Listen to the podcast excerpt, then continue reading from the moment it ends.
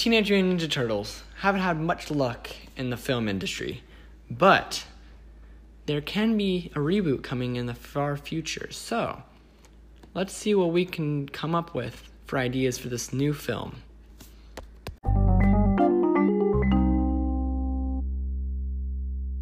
Hey, what's up, everybody? I'm here at Movie HQ, where we like to talk about movies, and today we have another episode of of movie drafts, where I like to talk about um, my ideas for movie reboots or sequels to properties that I love. And today we are going to be talking about the Teenage Mutant Ninja Turtles. If you haven't heard about that, um, of the Teenage Teenage Mutant Ninja Turtles, um, they were a comic book back in the 1970s they had a cartoon show, really big cartoon show, one of the biggest and almost longest running um, TV shows um, at, at a time.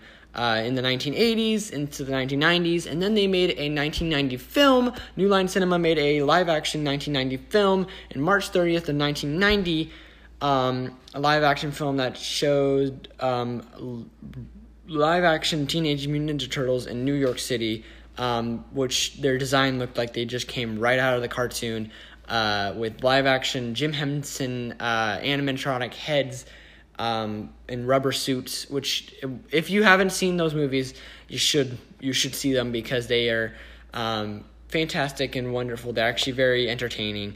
Uh, they're not the best films, but they're still very entertaining and fun. Um, the first film made two two hundred million dollars um, in the box office and a huge success. Everybody loved it um, because of the big um, popularity of the film uh, of the show. In the '80s, people uh, hooked onto this film, uh, and it was a big success, as I said, um, which led them to make a sequel just around the corner in 1991. They released uh, Teenage Mutant Ninja Turtles 2: Secret of the Ooze, which made 78 uh 78 million dollars not as much not as um successful but still a big success. People liked it. It was a little bit more uh toned down because the first one was a little bit more seek uh, a little bit more um serious. This one took a little lighter tone went for more of the uh comedic elements like the show. Um and then that leads us to the final film of the trilogy in the 90s, 1993's uh, Teenage Mutant Ninja Turtles 3, um, which only made 42 million. Um, and not everybody loved the film. It kind of gave the turtles a little bit of a cheaper design for their their suits. Um, and the plot was kind of just weird as the turtles time travel back into the ancient Japan and it was kind of weird. Um, which, but that basically ended the um, renaissance of the 1990 Ninja Turtles films. There was plans to make for um, another a fourth film, but due to uh, the negativity of uh, reviews for the third film, they ultimately canned that film. Now, there wasn't a film for a very long time until 2007 where they made a animated film um, which was very, very, very serious um, compared to the other teen, Teenage Mutant Ninja Turtles. And the animated film was simply titled TMNT, which stands for Teenage Mutant Ninja Turtles. But um, it basically took a lot more of a serious tone. Uh, and it didn't really make that much money. I mean, it did, but it not it not very much. Um, 95 million. Uh, it wasn't bad, but not very uh, positive uh, reviews. It was very um, just kind of more depressing. Um, the film was very serious, took on some more serious uh, um, elements, and uh, overall wasn't a big success. wasn't a bad flop, but wasn't a big success either. And so never made a sequel. Um, now that leads into the Michael Bay 2014 Teenage Mutant Ninja Turtles live action film, which uh, featured CGI made turtles instead of um, live action suits like the 90s films. They replaced them with CGI, weird, weird looking Teenage Mutant Ninja Turtles, um, which the film like the 2007 animated film and the first 1990 film, took more of a serious tone. They had it was not as serious as the other films, but still took a little bit of a uh, serious tone and was kind of more um, darker um, in just color uh, colorization. Um, and the film wasn't really positively um, taken by audience, but it made four hundred million dollars, my million, not billion, um, and so worldwide. So I mean, it wasn't a bad movie. It it made money. Um, so it did don a another film um, in two years later, 2016's Teenage Mutant Ninja Turtles: Out of the Shadows, um, which featured a lot more um, jokes, was a lot more comedic and lighthearted. Um, introduced a lot more of the cartoon characters like uh, Bebop and Rocksteady um, and Krang, and then also uh, recast the Shredder and made him a lot more. Um, a lot more like the cartoon. They kind of went for more of the cartoon, the nine, the 80, 90 cartoon, um, where it was kind of more colorful and uh, funny versus the 2014 film that kind of went for more of an action thriller film. Um, and so, in my opinion, I like this film a lot better than the 2014 film, but still, people were negative about the reviews. It still made 245 million dollars in the box office, but still didn't please fans um, as it just kind of ruined it. There wasn't many people that went to go see it um, because of the first film, which I went and saw it. I liked the movie. There was still problems, but you know they fixed a lot of the problems from the 2014 film. Now, mind you, um, that kind of ruined their their trilogy. They were plans on making the third film, and ultimately became and became canceled. So, where does that lead us? That leads us. We are now three years after that film, and no word on another Teenage Mutant Ninja Turtles sequel or reboot at the time. Now, um, I think the Ninja Turtles need a proper film. My pitch, I would go with another live action film. Now, I know animated is kind of where it should be at, and if they did make an animated film, I would totally be for it. If they did it more like um, the Scooby Doo film, per se um, in that kind of uh, style, I think it could work. But since the Ninja Turtles are typically animated, it'd be nice to see more live action. Um, I would say if they went for CGI in this, in in in my opinion, my envision would be CGI still, um, as that's the technology now.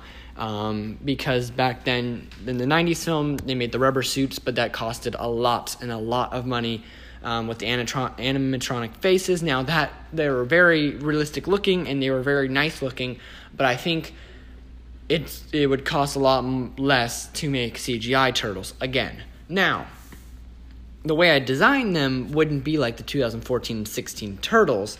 Um, as they took more of like a realistic look from real life turtles. I'd say, um, just like the 90s film, take a lot of the aspects of the 80s uh, cartoon show and implement it into the design of the CGI turtles. Um, they don't have to be ultimately very cartoony, but they could also not have the nostrils and stuff that kind of made it unsettling to look at at the Ninja Turtles. Um, I'd say look for more of the cartoony roundness of the nose, uh, the bigger expressive eyes, the more vivid colors of the green. Like I just, I, I would go more cartoony. This kind of it's like the Sonic the Hedgehog type of thing. When they originally made the Sonic the Hedgehog film, their design looked a lot more realistic, um, but then they fixed it and made them look more like the video game character. Cartooniness is not always bad. I think all Hollywood does not um, uh, think that. I think they think, oh, realistic is better. I think if you're going to remake a classic cartoon character, you're going to have to try to keep at least aspects of their cartooniness, because otherwise you kind of lose the essence of the character. Um, as for a villain for this film, I wouldn't do the Shredder for the 50th time. I feel every almost every film of the Ninja Turtles that they've made in the live action, whether it be the 90 film, the 1991 film, the 2014 film, the 2016 film, all of them had the Shredder as a main antagonist. Now, the Shredder is a very, very good character, and I love the Shredder. But I think if you're gonna go different, which di- which the film industry is trying to do now, is do a lot of more different takes on um, films. I think you should go for a different um, direction. Now, I am a sucker for the '80s um, TV show, and I say they would go. I say go for Krang and possibly another Bebop and Rocksteady. Now I know the 2016 film had those three characters, but all three of the characters weren't as prominent in the film.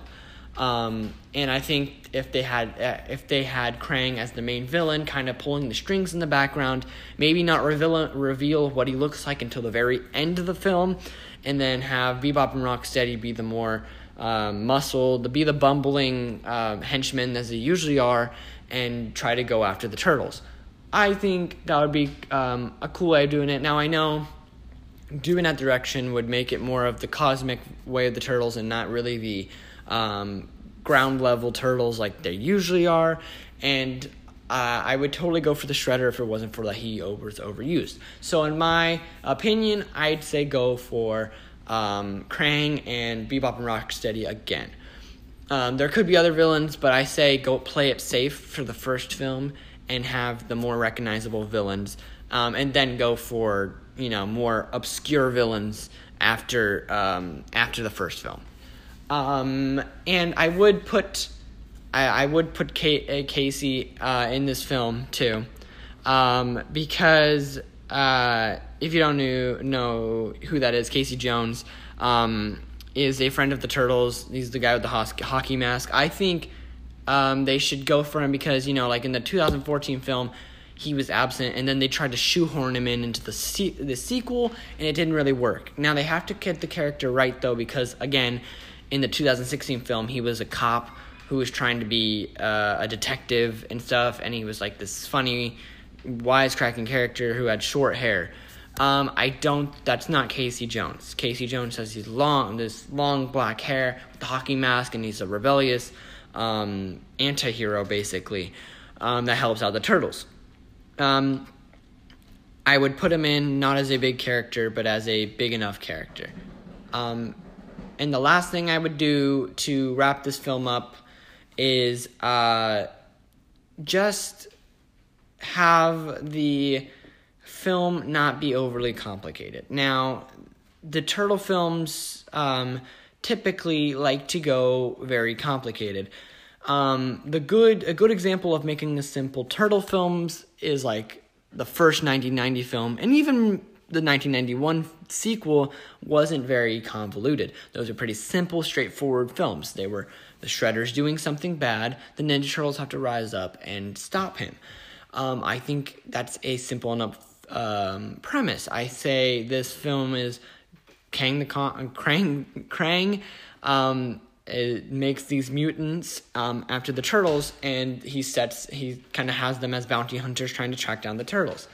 The turtles have to be on the run and kind of try to defeat these very strong uh, mutants, and um, and ultimately, you know, maybe maybe they don't even face off on Krang in this movie. Maybe Krang just has the mutant, like maybe they beat Bebop and Rocksteady, and then Krang goes on to his next thing. Because in the animated film, Krang doesn't even go into Earth very often, so maybe he's not even in uh, Earth. Maybe he's on Dimension X the whole film, and he's just trying to pull the strings from the background. I say go that direction and have Bebop and Rocksteady more as the antagonists in on Earth and have them just go after the turtles the whole film and it's kind of more of a um, goose chase of a film.